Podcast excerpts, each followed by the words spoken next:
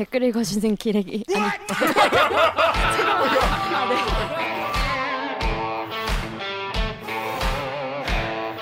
아 댓글 읽어주는 기자들. 기레기 아닙니다. 지금 여러분은 본격 KBS 소통 방송 댓글 읽어주는 기자들을 듣고 계십니다. 구독 좋아요 눌러주세요. 구독 좋아요 눌러주세요. 구조 알뭐 이러던데. 네? 구조 구, 구조 구조 구, 구독 좋아요 알림 구조 알 어, 맞지 아. 맞지 맞지 응, 응. 구조 알. 조댓구로 응원해 주십시오. 조댓구로. 그게 뭐예요? 좋아요 댓글 댓글 구독 뭐야 구독. 그거 구조 너무 알 조댓구 좋아요 댓글 구독. 조댓구로 응원해 주십시오. 너무 욕- 너무 욕 같아. 아니 구조 알이 훨씬 낫구만. 저는 좋아요. 조댓구와 이 김성애의 지식백과를 응원합니다.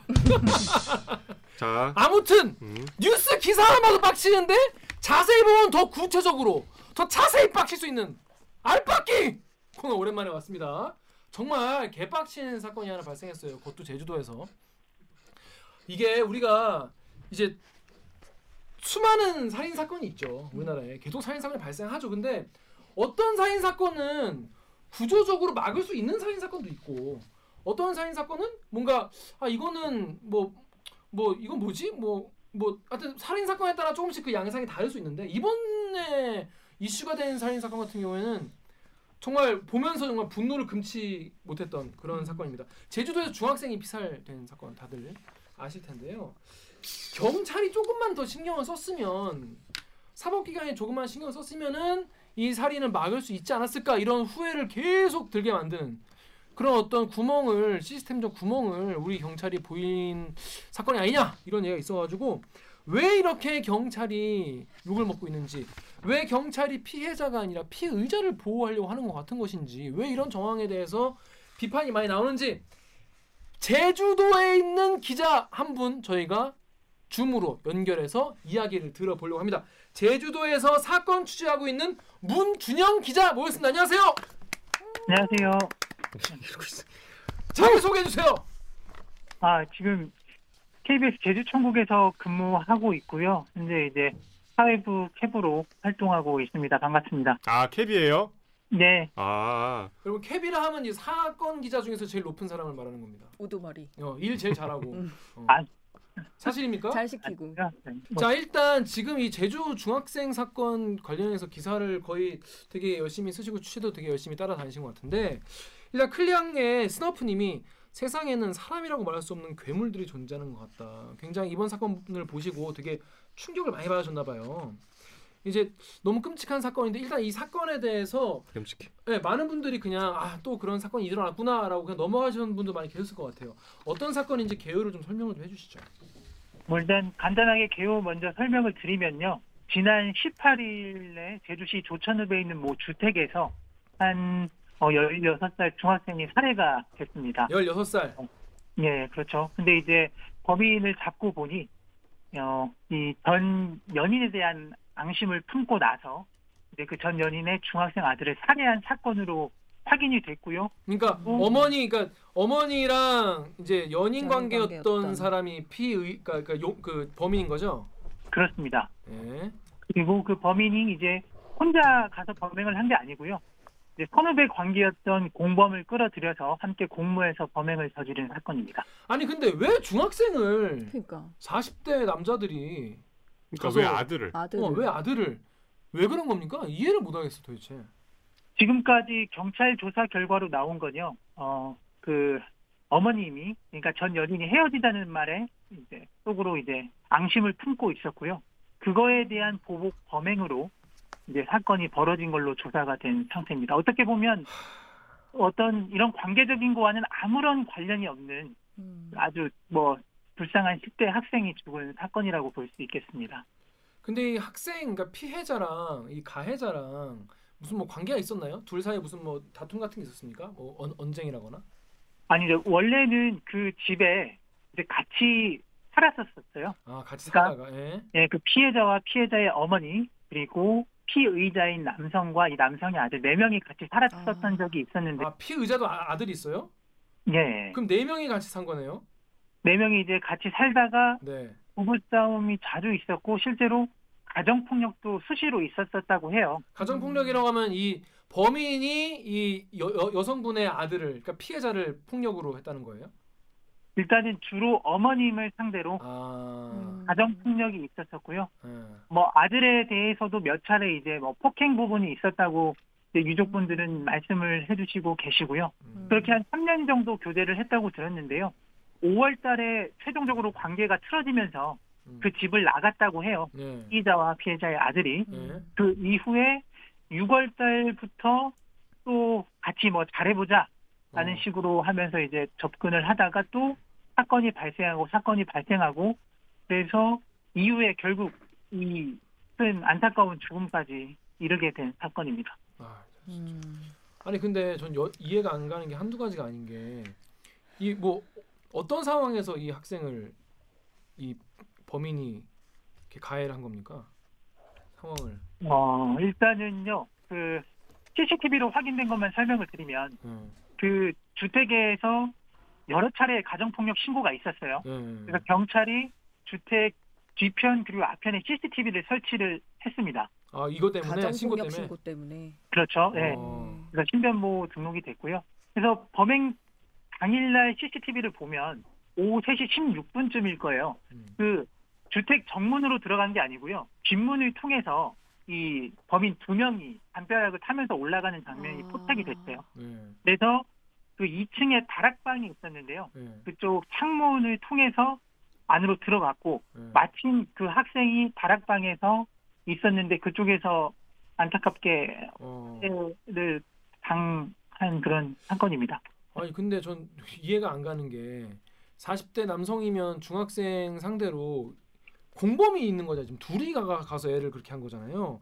KBS 사이트 댓글 정렬 기자 좀 읽어주시죠. KBS 사이트 헤라님이 공범자도 살인자다 공범자가 있었기에 속수무책으로 당했다. 자 일단 주범 주범이 백광석이고요. 이 공범이 김신남이라는 사람인데 이 김신남은 왜 같이 간 겁니까?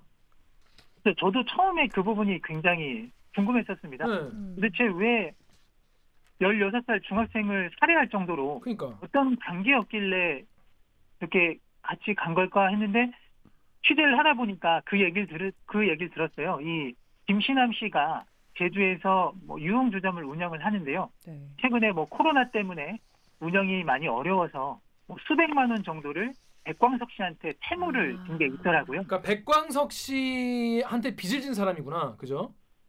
그렇죠. 그래서 경찰은 현재까지는 이 채무 관계 때문에 어, 백광석이 같이 범행을 하자고 공모를 했고 거기에 음. 가담한 걸로 파악을 하고 있습니다. 아, 애, 애초에 범행을 할 생각으로 그 계획적으로 이루어진 건가 보네요. 예, 일단은 백광석 같은 경우에는 계획 범행임을 이제 시인을 했다고 경찰이 얘기를 했고요. 다만 김신남 같은 경우에는 본인은 계획적으로 뭐 범행을 한 게 아니다 라고 일부 혐의를 현재 부인을 하고 있는 것으로 알려지고 있습니다. 음.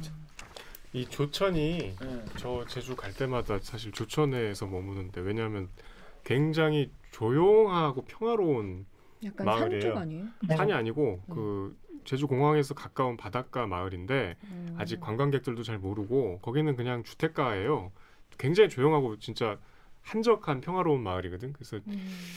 거기서 이런 일이 일어났다니까 사실 더 충격적이고 아니 이게 경찰 수사 중이니까 뭐 잘 뭐 다 밝혀지지 않았겠지만 전 아직도 그러니까 도저히 이해가 안 되는. 왜 아무리 내가 여성으로부터 뭐 그렇게 버림을 받았다고 해도 왜 그 아들을 내가 죽일 것까지는 없- 없는 거- 그러니까 그러니까 이게 이해 그러니까 왜 범죄를 저, 죽이려고 했을까? 어, 범죄를 저지른 사람의 마음을 이해하려는 거 정말 우리로서 고통스럽고 힘든 상황이긴 한데 왜 그거를 자기 그거까지 그 채무자까지 꼬셔가지고 같이 가서 애- 애를 그렇게 저도 그 부분 때문에 아까 이제 선배 말씀대로 계속 취재를 했었는데요.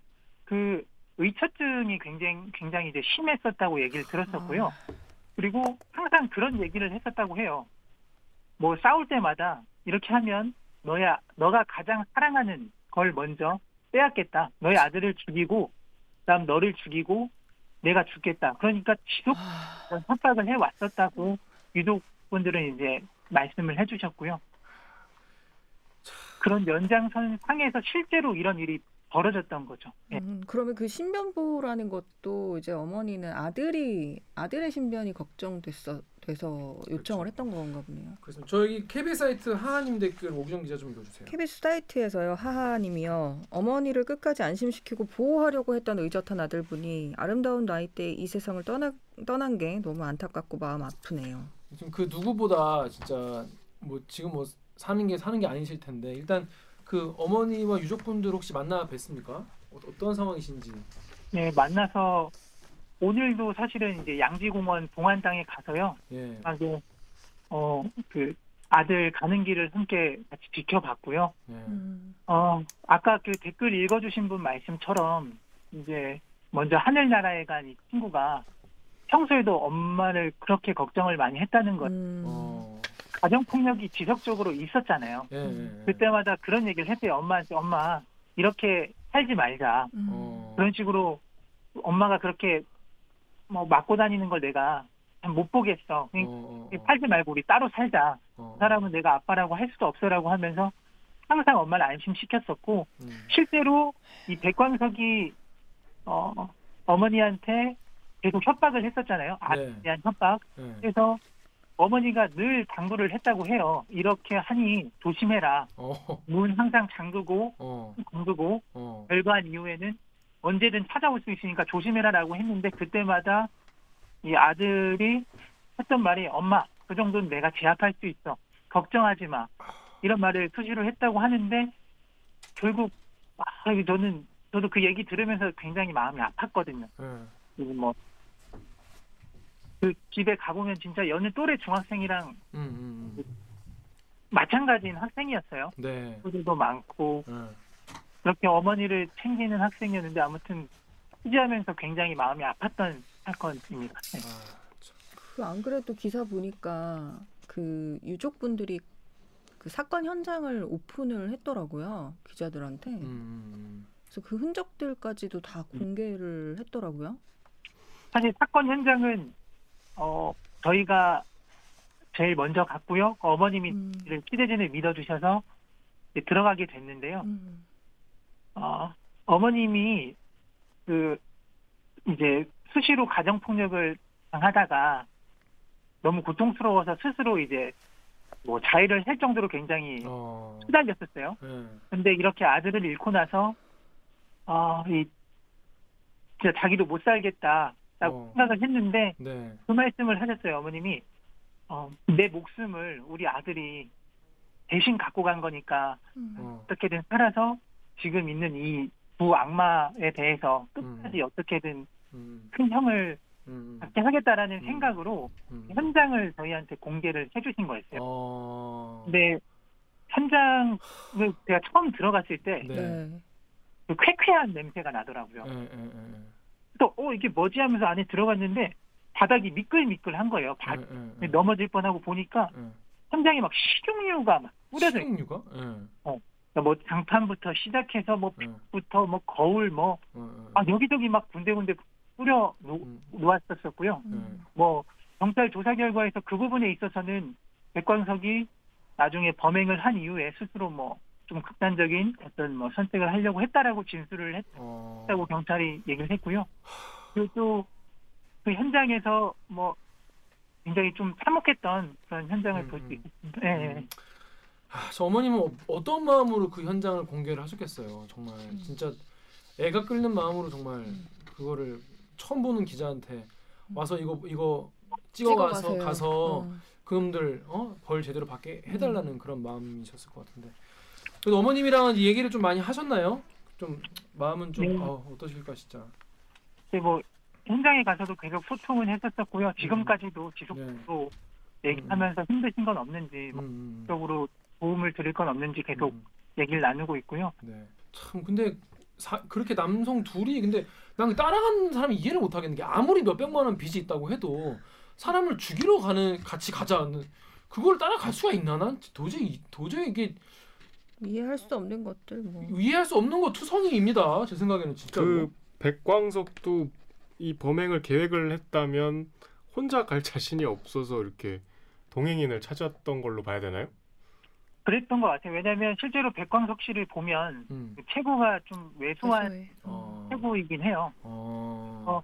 아마 뭐 혼자로선 감당하기 어려워서 아마 공범을 불렀었던 것 같고 저도 그 부분이 이해가 안 돼요. 과연 그 채무 때문에 그러니까. 음. 때문에 이 학생까지 죽일 수 있었을까 음. 해서 그런 부분에 있어서 지금 일부 혐의점을 부인을 하는 것 같고요. 음. 그 유족분들이 말씀하시는 것도 바로 그 부분이에요. 피간 사람이 더 나쁘다. 음. 이게 정말 사람이라면 진짜. 누군가가 잘못된 생각을 해서 그런 범행을 하고 있다면 예. 중간에서라도 그걸 알려줬어야 되는 게 아니냐. 그렇죠. 그럼에도 불구하고 그런 행동도 하지 않았고 예. 집 들어가서 심지어 장갑 끼고 미리 뭐 테이프를 사고 어, 같이 했네. 예 뒤편으로 들어가서 이런 걸 토대로 봤을 때 경찰은 계획 범행이라고 현재 음. 보고 있는 거고요. 네. 그렇게 도구까지 준비하면서 몰랐을 리 없다 이런 그렇지, 거죠. 말이 안 되지. 네. 자 그런데 우리가 이렇게 범죄를 이런 말도 안 되는 범죄를 저지른 사람의 심리를 이해할 수도 없고 이해할 필요도 없, 없어요. 그냥 범죄자인 건데 그렇다면 우리 사회 시스템 이런 걸 막아야 되지 않겠습니까? 자 덕후의 익명님이 이게 막을 수 없었던 죽음일까 이런 얘기를 하는데 왜 이런 얘기가 나오냐면요. 어머님이 그 전부터 신변 보호 요청을 해왔어요 경찰에 이- 뭔가 불안하다 이런 게 있을 것 같다. 자 그럼에도 불구하고 이런 범죄가 일어난 거 아니겠습니까? 루리의 왜 캡틴 블라드 프라그님이 전과 10범이 위협하는데도 그냥 내, 내버려둔 경찰 문제다라고 하는데 이 백광석이랑 이 뭐야 김 김 김 누구야 김시 김신남 김신함 둘다 전과가 이- 있는 사람들인 거죠? 네 맞습니다. 둘 다 상당한 전과가 있습니다. 어떤 전과가 있는 어떤 사람들입니까?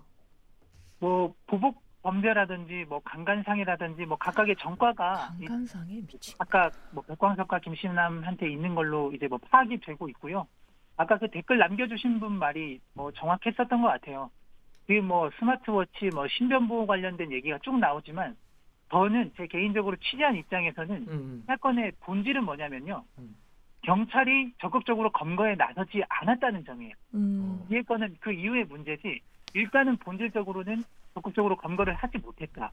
왜냐하면 이미 6월 달에도 신고가 한 번 접수가 됐어요. 어. 이제 그게 반려가 됐지만 그 이후에 완전히 별걸 하고 나서 7월 2일 날이었죠. 처음에 이제 집에 갑자기 쳐들어와서 집에 있는 어머니의 뭐 목을 조르고 어? 그가 휴대폰을 갖고 도주를 해요. 근데 이게 신고가 됐어요. 예. 그 다음 날 그럼 강도잖아 강도. 그렇죠. 그 다음 날에 이제 겁이 나서 이 어머님이랑 그 아들이 같이 그 친척 집으로 잠깐 피신을 했는데 예. 음. 그 다음 날 또 이걸 신고하려고 하다 보니 집에 가서 좀 샤워를 하고 경찰서 가려고 왔는데 밖에 외부에 있는 가스 배관이 전부 파손이 돼 있는 거예요. 다 잘라지고 가스도 다 열려 있고. 자, 그 다음에 7월 5일 날에는 집에 또 누군가 막 침입한 흔적들이 있어서 음, 음. 어머님이 이미 세 차례 신고를 해요. 신고를 하셨어요. 예. 네, 신고를 했어요. 예. 그런데 이 가스 배관 파손, 가스 밸브 열려 있는 건 사실 굉장히 중대한 범죄거든요. 그렇고. 그리고 그 이전에 목조른 사건, 뭐 지갑, 핸드폰 갖고 가서 뭐 탈취한 사건, 굉장히 중한 범죄고 예. 경찰도 이 신고를 받고 나서 사실 이 주변에 있는 방범용 CCTV라든지 차량 이동 내역을 분석을 해서 음. 아 이거는 백광석의 수행일 거다라고 추정을 하고 예. 그런 다음에 수사를 벌여왔어요. 예. 그렇다면 적극적으로 신병을 확보를 했었어요. 그렇죠. 예. 근데 그게 이루어지지 않았던 거예요. 음. 채 2주가 흘렀어요. 그런 음. 다음에 애가 이렇게 아 이렇게 안타깝게 죽어버렸잖아요. 이거는 이거는 정말 음. 아, 참 안타까운 뭐라 진짜 막을 수 있었던 죽음이라고 저는 보고 있습니다. 음. 아니 그 제주 좁은 데서 그 신고를 도대체 지금 문 기자 얘기한 것만 몇 건이야? 음. 신, 그렇죠. 자 그런데 그 그런 와중에 문주영 기자가 단독 보도한 내용이 뭐냐면 경찰이 스마트워치 관련해서 거짓말을 한 사건이 하나 나왔어요. 이게 야 요걸 어, 어떻게 그 취재하시게 됐고 무슨 내용인지 좀 소개를 좀 해주시죠. 그래요. 예, 아까 7월 초에 네, 차례 신고가 됐었다고 했죠. 네네. 그래서 경찰에서 신변보호 대상자로 이제 어머니를 등록을 해요. 네, 네, 여기까지는 뭐 잘한 조치라고 저는 네. 네. 그것도 했는데 그날 스마트워치 대고가 제주 동부경찰서에 없었던 건 맞아요. 음, 그죠? 당일에. 경찰이 당초에 저희가 취재를 하면서 스마트워치 같은 게 지금 그 스마트워치가 어떤 겁니까? 모르시는 분도 계시니까 그러니까 설명을 해주세요. 네. 스마트워치가요. 지금 보시는 것처럼 음. 이런 이렇게 뭐 생긴 스마트워치인데요. 음. 뭐 일단은 신변보호 대상자로 등록이 되면 번호가 112 상황실에 네. 긴급번호로 등록이 되고요. 음. 스마트워치 같은 경우에는 위치 추적이 되고 긴급 상황이 발생했을 때 꾹 누르면 이게 바로 아. SOS 신고가 돼요. 경찰 쪽으로. 그렇죠. 네. 버튼 하나만 눌러도 그러니까 신변보호 요청하면 지급을 하게 돼 있는 필수적인 물품이네요. 예, 뭐 물론 이제 뭐 신문부 단계가 있잖아. 예, 단계가 있고 필수 이제 뭐 동의 여부에 따라서 필수가 될 수도 있고 음. 안 받을 수도 있고요. 음. 근데 이제 어머님 같은 경우에는 그거를 이제 재고가 없다고 해서 못 받은 케이스였거든요. 네. 음, 근데 경찰에서 중간에 브리핑을 할 때 그런 얘기를 했어요. 왜 스마트워치 지급이 안 됐냐 하니 네. 재고가 없었다. 없었다. 음, 음. 그래서 예산이 부족하다 이런 얘기를 하는 거예요. 음. 네. 신변보호 대상자로 등록이 된 건 7월 5일이라고 했잖아요. 네. 네. 근데 범행이 발생한 거는 7월 18일이에요. 13일이나 지났네. 아, 네. 2주나. 시간의 간격이 있었잖아요. 네. 네. 그래서 제가 아무리 생각해도 과연 제주 동부경찰서에 있는 스마트워치가 이 2주 동안에도 여분이 안 나왔었던 걸까라고 이제 네. 음, 어. 그래서 이 담당하고 있는 청문 담당관실 쪽으로 취재를 했죠. 네. 물어봤더니 아 확인을 해봤는데 그 다음 날 7월 6일 날엔 여분이 있었더라. 아, 근데 지급을 안. 그러면 여분이 있으면 그 다음 날이라도 연락을 해가지고 음, 이거를 들어왔으니까 지급을 하겠다라고 연락을 해야 되잖아요. 그렇죠. 근데 그런 게 전혀 이루어지지 않았었던 거예요. 그러니까 당일에 재고가 없으면 땡인 거네. 그죠? 그 아무튼 그래서 2주 동안은 아예 그게 지급이 안 됐었던 거고요. 그 이후에 제가 제일 안타까웠던 건 뭐냐면 네.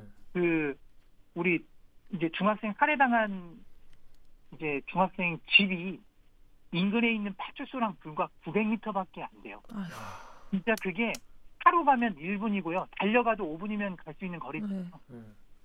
근데 그게 만약에 그게 어머니한테 지급이 돼서 어머니가 만약 아들한테 주고 만약 누가 들어오면 꼭 눌러라고 했었으면 그래도 음. 그래도 할 수 있지 않았을까 하는 그런 음.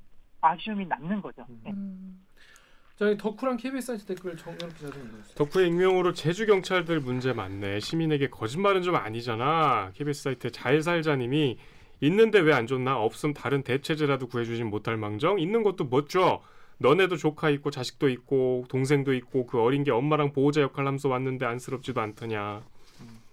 그래서 지금 정말 이 제주 경찰에 대한 분노가 댓글 다시는 분들도 굉장히 많이 있다고 하는데 근데 저 얼마 전에 기사를 하나 봤는데 이건 또 서귀포서 기사였는데요. 음. 그 스마트워치가 이제 신변보호 요청자한테 지급이 됐는데 그 스마트워치가 또 이 버튼을 누르면 SOS가 가야 되는데 그게 미연결 상태로 계속 줘가지고 한 번 이슈가 됐던 게 있, 있더라고요. 그쵸?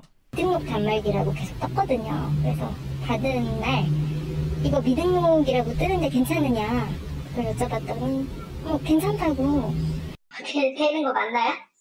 아, 이게 저희가 것 같은데? 관리, 예, 관리자 이제 등록을 이제 그게 잘못된 것 같아가지고 네. 예, 죄송한데 저희도 경찰의 신변보호 점검 매뉴얼에는 피해자 전담 경찰관이 피해자에게 매주 한 번씩 스마트워치 정상 작동과 착용 여부를 필수적으로 확인하도록 하고 있습니다.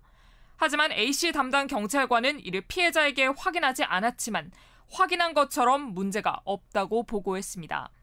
예, 그 사건 같은 경우에는 저희 세 명밖에 없지만 그 스페인 허디영 기자가 작성했던 기사인데요. 네. 그, 그 태닝 태닝숍에서 네.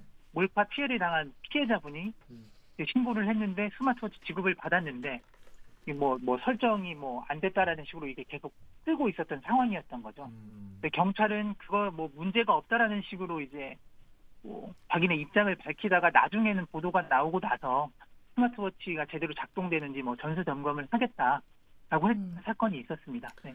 그러니까 그 일, 일일 일주 안에 아, 아 일주에 한 번씩 스마트워치가 잘 작동하는지 점검을 하도록 음. 그게 이제 가이드에 나와 있는데 음. 근데 경찰이 3주가 지나서 음. 이게 미작동한다는 거를 그 신변보호 요청자한테 알려준 거예요. 그래서 음. 교체해야 된다고. 음. 그래서 왜 그러면 일주마다 이렇게 한 번씩 체크할 의무가 너네 있지 않냐 하니까 이제 경찰이 얘기한 게 그건 권고일 뿐이다 이렇게 해명을 또 해가지고 제가 그 기사를 보고 엄청 황당했어요. 진짜 황당한 소리. 그래서 그 담당 수사관들이 일주일에 한 번씩 체크를 하게 돼 있어요. 이 스마트 워치가 제대로 작동하는지 뿐만이 아니고 뭐 여러 가지 체크리스트가 있는데 근데 그걸 이제 전화로 물어 뭐 보지도 않고 전부 다 작동이 제대로 된다라고 체크를 했었던 거죠. 3주 동안. 진짜. 그렇죠. 화- 건물 화장실 청소도 그렇게 안 해요, 진짜. 자, 그래서 이런 이런 일이 터지니까 많은 분들이 제주 경찰 자체가 문제다. 얘네 원래 이런 식이다. 굉장히 분노를 많이 댓글에 담아주고 계세요. KBS 사이트 덕후 댓글 옥 기자가 읽어주십시오. KBS 사이트에서 부리아 땡땡님이 이 사건은 제주 동부경찰서 해당 담당자의 직무 태만으로밖에 보이지 않네요.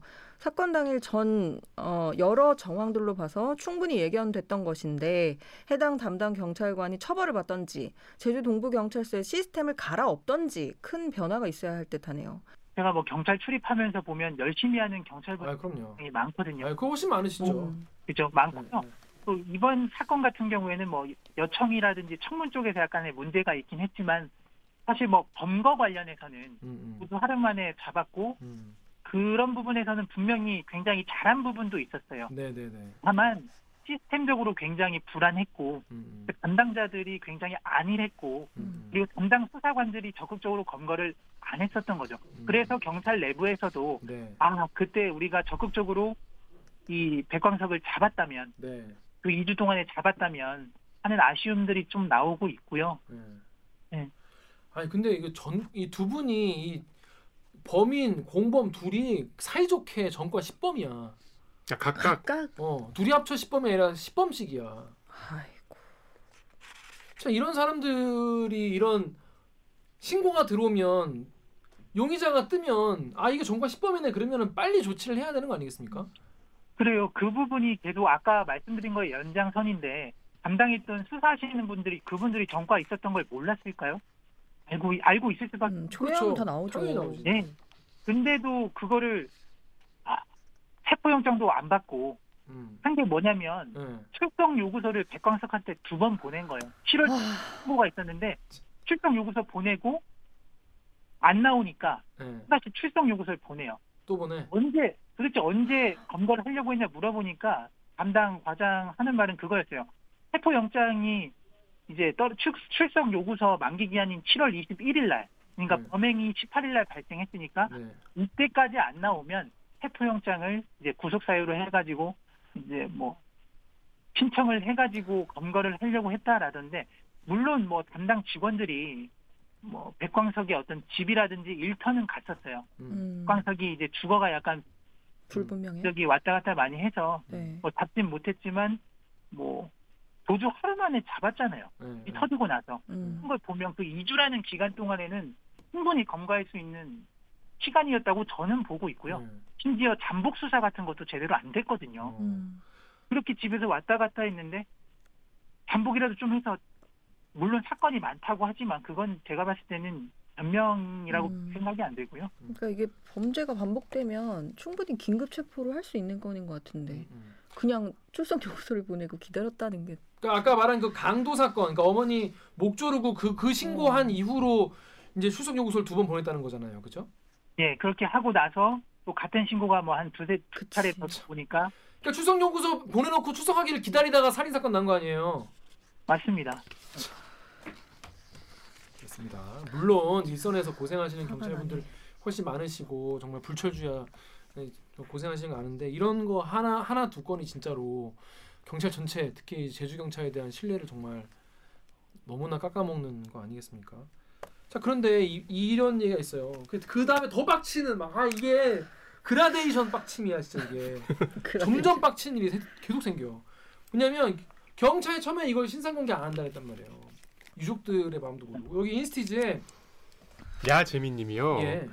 어떻게 살인해도 급을 나누죠. 사람이 사람을 죽이는 것 자체가 잔인해요. 심지어 중학생 한 명 죽이겠다고 성인 남성 둘이 붙었는데 어떻게 이걸 잔인하지 않다고 할 수 있나요? 다음에 16샷츠님이 언론의 현장 공개는 정말 드물지 않나요? 오죽하면이란 말이 많네요. 유가족분들이 지금 버티기 너무 힘드실 것 같아요. 댓글로라도 응원의 메시지 보냅니다. 꼭 강력한 처벌 받을 거예요. 처음에 경찰이 이거를 심 그 공개를 안, 안 한다 했어요. 그러니까 왜 왜 그런 거예요? 그러니까 경찰에서 공개를 안 했던 이유가 첫째가 단인성, 단인성과 공공의 이익 부분이 이제 부합하지 않는다라는 이유로 신상공개 신상공개위원회 자체를 열지 않기로 음. 으로 결정을 해버렸어요. 음, 음.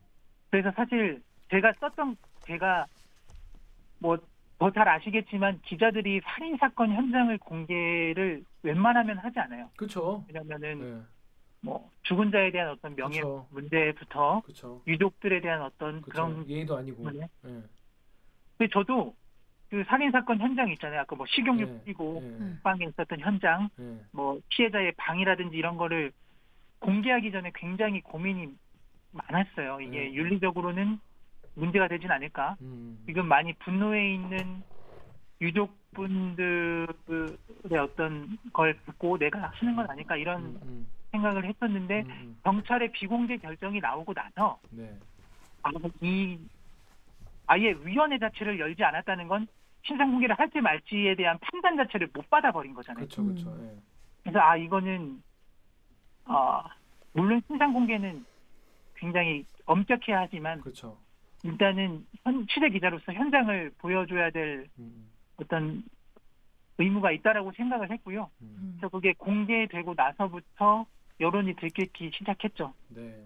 그래서 뭐 이수정 뭐 경기대 범죄 교수님도 말씀을 해주셨지만 이그 잔인성이라는 기준이 뭐냐? 음. 피를 흘려야만 잔인한 것이냐? 음. 이거는 아무런 저항도 할 수 없는 아동이 처참하게 살해야 되는 사건이다라는 얘기를 해주셨고요. 그 그러니까 경찰은 잔인하지 아- 않아서 신상 공개 안 하겠다는 입장이었던 거예요 처음엔. 그렇죠. 잔인하지 않고 공공의 이익에 부합하지 않다는데 이 잔인하다라는 게 꼭 고유정 사건처럼 누군가를 뭐 토막 살인을 해야 된다. 뭐 그 이전에 뭐 뭐 성당 여신도 살인 사건처럼 누군가를 흉기로 찔러야 된다. 근데 이 그 잔인성이라는 게 꼭 범행의 방법도 있지만 음, 음. 범행- 진짜. 아동인 점을 고려해야 되고요. 예.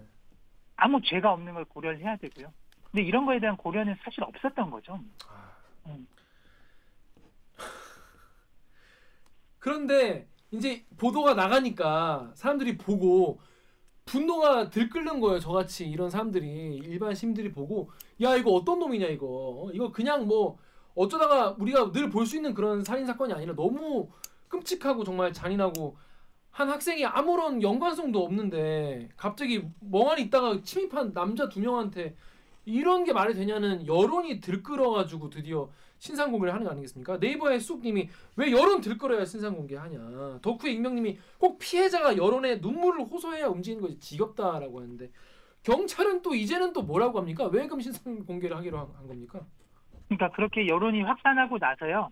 그 제주경찰청 내부에서 주말에 긴급 회의가 열렸었어요. 음. 그래서 나중에 결정된 사안은 뭐였냐면 어, 추가 수사를 보강하는 과정에서 계획적인 범행과 관련한 증거들이 추가로 확보가 됐고 그리고 또 어, 국민적 여론도 확산하고 있고 그렇기 때문에 이거를 신상공개위원회를 다시 이제 재차 개최하는 것으로 이제 결정을 했다고 얘기를 음. 했고요. 뭐 사실은 뭐 여론이 없었다면 저는 음. 네, 열리지 않았었을 거라고 보고요. 그래서 기사에 많이 댓글 남겨주시고 어떤 신상 공개에 대한 부분을 지적해 주신 분들한테도 감사한 어, 음. 마음을 느끼고 있고요. 또 중요한 거는 이 사람들이 지금 어떤 형을 받을지 모르잖아요. 네. 네, 아직 뭐, 뭐큰뭐 무기징역 같은 형이 나올 수도 있겠지만 유족들 입장에선 이 사람들이 형을 받고 나왔을 때 다시 자신들한테 어떤 재범이라든지 이런 걸할 아, 수가 있다. 그렇기 음. 때문에 이걸 좀 공개를 이제 해야 되길 적극적으로 요청을 했었던 부분이 있고요. 또 그런 게 있네요. 이게 전과 10범인데도 이런 지를 저지르면 11범이 된 거잖아. 음. 둘다 세트로. 그 12범이 돼서 나중에 정말 가벼운 형을 받아서 예를 들어서 아무도 이 사건에 관심이 없다. 그러면 겨- 뭐, 그러면 이제 어떻게 될지 모르는 거잖아요. 그럼 나중에 짧게 살고 나와서 얼마나 유족 입장에서는 불안하겠어요. 정말 이런 경우에 유족들이 막 이민을 고려하고 그런 경우도 많다니까요. 죄를 누가 지었는데? 근데 그때도 또 그러면 신변보호 요청을 하고 또 그럼 그때도 신변보호 를 경찰에서 엉망으로 하고 그때도 또 이런 결, 결과가 나, 나오고 이럴 수도 있는 거 아니에요. 유족 입장에서 얼마나 무섭겠어요. 이- 이- 이렇게 하면 다 당한 거나 마찬가지인데 경찰한테. 그러니까 국민들이 관심을 가지는 게 그만큼 중요하다. 그래, 그러니까 그걸 알리기 위해서 이제 보도도 하고 데리케이스도 말씀을 드리고 그러는 건데 요즘에 근데 뭐 올림픽도 있고 지금 뭐뭐 대권 뭐 주자들 뉴스도 많고 해서 이 뉴스가 많이 나오진 않은 것 같아요. 그래서 뭐 그래도 처음에는 이제 큰 관심은 많이 없었는데요. 네, 그러니까. 그래서 이제 보도가 나오면서 그 살해 살인 사건 현장이 또 공개가 되고 네. 어 이제 여론이 들끓기 시작하면서 너무 감사하게도 주변에 있는 다른 언론사에서도 아, 관심을 갖고 보도를 많이 해주셨고요. 네. 그로 인해서 국민청원 같은데도 네. 신상 공개를 요구하는 어- 음, 글들이 많이 올라왔고, 네, 뭐 커뮤니티나 이런 데도 많이 음. 뭐 댓글이 많이 달린 것처럼 음. 그렇기 때문에 아마 이제 위원회가 열리지 않았을까 싶습니다. 네. 네. 자 오, 오늘 이게 오늘 뉴스였던 것 같은데 이 둘이 이제 검찰 송치되면서 이제 그 포토라인 한번 섰어요. 근데 태도가 진짜 봤어요? 어와못 봤어. 짜증 내고 막 이러던데. 그 현장 혹시 혹시 보였습니까? 어, 어떤 상황이었습니까? 둘이. 그 현장에서 이제 제가 언론사 마이크 수압을 해서 음. 아 그게 문, 문 기자였어요? 예, 회색 옷 입고. 마이크 잡이. 예 어, 질문을 했는데 백광석 같은 경우에는 네. 나와서 어 마스크를 내려달라고 이제 요청을 했는데 네. 본인이 이제 내리진 않았고요. 네. 모자를 푹 눌렀던 상황이었어요. 네.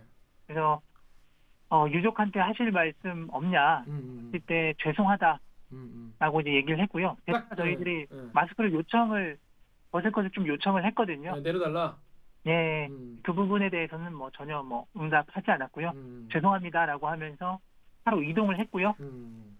그 뒤이어서 김신남이 나왔어요. 네, 공범. 네, 근데 김신남한테는 신상 공개 결정이 내려졌기 때문에 네. 꼭 조금이라도 마스크를 내려주십시오라고 요청을 했는데 네. 아뭐 안 돼요 안 돼 안 돼 하면서 이렇게 뒤로 예, 그 신상 공개 결정됐기 때문에 마스크 잠시 좀 내려주십시오. 마스크 한번 벗어주세요. 안 돼요. 신상 공개도 결정된 한번 벗어주세요. 유족에게 하실 말씀 없으세요? 김신아 씨 범행 계속 부인하고 계시는 겁니까? 마스크 벗어주세요. 범행 인정하세요? 범행 인정하시는 겁니까? 유족에게 하실 말씀 없으세요? 뭐 이렇게 하면서 이제 약간 짜증 아닌 짜증 섞인 목소리로 음. 약간 그 얘기를 한 이후부터는 저희가 묻는 질문에는 아예 아무런 답변을 하지 않고 음. 상에 올라가서 이동을 했습니다. 근데 신상 공개잖아요. 근데 네. 이제 피해자가 압송되는 과정이 언론에 노출이 되는 그 상황이 있는데 그때 얼굴을 공개하지 아- 않아도 되는 건가요? 코로나 때문에 쓴 거 아니야? 신상 공개는 이제 이 사람이 어떤 사람이다 하고 이제 알리는 거고 음, 뭐 카메라 앞에서 얼굴을 꼭 노출해야 될 필요는 없죠. 음, 뭐 저그 저희 고유정 사건 때도 보시면 아시겠지만 맞아 맞아. 머리를 다 내려가지고 네. 완전히 가린 상태로 신상 공개가 돼서 그때 머그샵을 뭐, 뭐 머그샷을 도입을 해야 된다라는 음. 부터 이게 신상 공개가 왜 음. 필요한 거냐 이런 비판들이 음. 있어 왔었었거든요. 음. 그래서 어제 경찰에서 뭐 그 범인의 뭐 사진을 어쨌든 공개를 하긴 했지만 그 현장에서는 사실 어, 얼굴 자체를 뭐 촬영할 수는 없었던 그런 음. 였습니다. 근데 백광석이 막 자해도 하고 막 그랬, 그랬다면서요? 사실입니까? 수사 수사 협조는 하고 있나요? 보니까 이게 실제로 유치장에서 자해를 했고요. 와, 이게 머리를 이제 부딪히면서 참. 이제 좀 피를 흘리면서 와 필요할 정도로. 네 그래서 119가 실제로 출동을 했어요. 야, 그러니까 보통 분은 아니야. 진짜 보통 사람은 아니야, 진짜. 근데 또 그거 관련해서 뭐 하나의 에피소드를 짧게 설명을 드리면 예. 이렇게 자해를 하고 나서 뭐 오후 4시 반쯤에 다시 재수감이 됐는데요. 네. 그 이후에 이제 경찰서장이 음. 그런 뭐 내부 회의를 해서 그런 지시를 했어요. 음. 뭐그 유치장 안에 들어가서 최근접 관리를 하라라고 해서 어. 경찰들이 그 쇠창살 안으로 들어가서 아, 취사상 안으로 들어가서? 뭐 들어가서 이제 관리를 하- 이제 지시를 받아서 이거에 대한 문제 제기가 이게 인권 침해다부터 쇠창살 밖에서 왜냐하면 사실 살해범 앞에서 1대1로 쇠창살 안에 들어 아그 나 스트레스. 진짜 너무 황당한데? 그러니까 같이 감옥 안에 있으라는 거잖아 주차장 안에. 예 그래서 그거에 대한 내부 문- 예를 들어서 머리를 박으려고 하면 그 머리를 마- 잡아라는 말라 거, 말리라는? 거잖아요. 예 그래서 그 자해 우려가 있는 사람들은 이런 사람들을 담는 방이 있어요. 따로. 네. 1인 1인 1인 뭐 보호 유치 시설이라고 해서 안에서 이제 충격을 완화할 수 있는 재료로 만들어진 그런 시설을 예, 예. 설치하도록 돼 있고 돼 있는데 그쪽으로 어떤 그런 제도적인 걸 이용하지 않고 이제 직원들한테 이제 안에 들어가서 감시를 하라라고 해서 이, 이 문제 때문에 지금 뭐 경찰서장을 문책하라라는 어떤 뭐 비판이 계속 고조가 되고 있는 그런 상황이겠습니다. 아니 필요한 조치는 안 하고 해야 될 건 안 하고 정말 필요 이상의 또 오버를 이렇게 코미디. 맞습니다. 정말 지금 어디 들으면 들을수록 놀랍다. 어디부터 까야 될지 모르겠는 지금 그런 상황인 것 같네요. 자, 문 기자 지금 이 사건 같은 경우에는 되게 초반부터 되게 꾸준히 취재를 하고 보도를 하고 해오고 있는데 아무튼 그 신상 공개 제가 섭외를 이제 이번에 좀 나와서 얘기를 해달라고 할 때까지만 해도 신상 공개를 한이 많이 결정되는 날이었어요. 음. 그날 저녁에 결정이 됐었거든요. 음. 그래서 저는 그때 아 이게 신상 공개가 안 되면 아 너무 좀 묻히, 더 묻히면 어떡하나 걱정이 많았는데 이게 뭐 피해 그러니까 유족 입장에서는 정말 다행스럽게도 이게 신상 공개가 되고 좀 더 많이 알려지게 됐는데 좀 기자로서 좀 여기까지 취재를 해보니까 좀 어떤 거를 좀 느꼈는지 좀 얘기해 줄 수 있나요? 너무 힘들었을 것 같아. 그러니까 어머님도 만나고 네. 그러니까 취재 과정 내내가 되게 마음이 너무 아팠어요. 네, 음. 너무 아프고 힘들고 어쩔 때는 같이 막 울기도 하고 네, 너무 끔찍하고 마음이 아프니까 네, 뭐 그런 내용들이 있었고 어 뭐 사실 제가 뭐 경찰 출입 기자로서 또 열심히 하는 경찰들이 있는데 어떻게 보면 뭐 그쵸 그런 부분도 좀 뭔가 좀 미안하지. 안타깝기도 하고 예, 네. 안타깝기도 하고 하는 마음이 네, 분명히 네, 있고요. 네, 네, 네. 또 신상 공개 음. 관련해서도 음, 음. 이제 뭐 분명히 이 신상 공개라는 걸 하면 국민적인 어떤 알 권리나 이런 게 충족이 될 수는 있지만 어쨌든 이 제도 같은 경우에는 어, 사법부의 판단을 받기 이전에 사실상의 단죄를 하는 거죠. 예, 단죄를 네, 하기 네, 네. 때문에 굉장히 조심하고 맞아요. 해야 되는 건 분명히 맞고요. 그리고 신상 공개가 됐다고 해서 여기서 끝이 아니에요. 음. 이게 그런 그런 얘기가 있어요. 신상 공개의 부작용으로 이게 신상 공개를 하면 거기서 사람들이 이제 이 사건을 끝나는 걸로 이- 어, 음. 그럴 수 있죠. 네. 거기서 끝나면 안 되고요. 아까 이제 선배들이나 저나 지적했었던 음, 왜이 애가 죽을 때까지 경찰이 검거를 안 했는지, 음. 그 이게 신변보호는 왜 제대로 안 되는지 이런 구조적이고 제도적인 문제들도 음. 끝까지 이제 시청자분들이 관심을 가져주셨으면 음. 참 좋겠습니다. 그렇습니다. 이 사건이 마무리되는 건 마지막 이제 재판까지 어떤 어떤 형을 받는지 그리고 사실은 그 이후에도 이 어머님은 평생 이거를 마음에 안고 얼마나 죄책감도 막 크시겠어요, 그죠? 네. 아마 문 기자가 우리한테 얘기는 못하겠지만 어머님도 어머님의 사연이 또 있을 거예요. 음. 왜 이런 사람이 어 이게 집에 들, 들어와가지고 이렇게 되는지 어 방송에서 차마 얘기 못하는 얘기도 많이 들었을 텐데 참 그런 부분들 저 기자로서 많이 좀 어머니한테 계속 좀 잘 말씀을 좀 드리고 많이 좀 옆에서 힘이 되는 그런 기자가 됐으면 좋겠네요, 진짜. 네, 알겠습니다. 앞으로도 이 관련된 부, 부- 어, 후속 보도 어떻게 됐는지 이런 것도 앞으로 많이 보도 부탁드리겠습니다. 네, 알겠습니다. 네. 대, 대특기 이제 이렇게 줌으로 출연해 주셨는데 다음에는 한번 또 스튜디오에서 한번 뵀으면 좋겠네요. 오시면 좋겠어요. 알겠습니다. 네, 네. 고맙습니다. 네, 고, 고생하셨습니다. 고생했어요. 고맙습니다. 자 정말 끔찍한 사건 그리고 끔찍한 음. 경찰의 무사한 일. 진짜 이- 이건 너무 실망스러운데요 제주 경찰? 알면 음. 알수록. 너무 실망스럽습니다. 이렇게밖에 할 수 없어. 이게 최선이었나? 결국 얘가 죽었어요. 담당 경찰분 얼마나 죄책감도 많고 지금 하루 본인도 너무 힘드시겠죠. 내, 잘, 내 자- 잘못이라고 생각하면 하지만 맡으신 일이 그건데 참 유구, 유구화적으로 무슨 낯으로 보시겠어요 진짜. 아 너무 속상하다 자 여러분 오늘 저희가 이번 주에 준비한 소식 여기까지입니다. 오늘 방송 자 여기서. 이렇게 이렇게 마무리되나 근데? 어, 찝찝해. 너무 찝찝해서 진짜. 아무튼 앞으로 이 관련 이제 재판도 이제 앞으로 이어질 것이고 어떻게 어, 진행되는지 저희가 쭉 이제 음. 전달을 해드리도록 하겠습니다. 자 그럼 오늘 방송도 참여 방법 알려드리면서 마무리하겠습니다. 기자님들 댓글 읽어주는 기자들 매주 수요일 목요일 어, 유튜브 팟빵 아이튠즈 팟티 그리고 네이버 오디오 클립에 업로드 됩니다. 대들께서 보고 싶은 기자나 다뤘으면 하는 기사가 있으시면 인스타그램이나 유튜브 팟빵 계정에 댓글로 남겨주세요. 방송이 너무 재밌어서 좋아요 버튼 누르시는 걸 깜빡하셨다고요? 구독 버튼까지 다- 누른 당신은 퍼펙트. KBS 뉴스 좋았어. 좋았어. 또 만나요 꼭. 안녕. 벨트 너무 안 어울린다.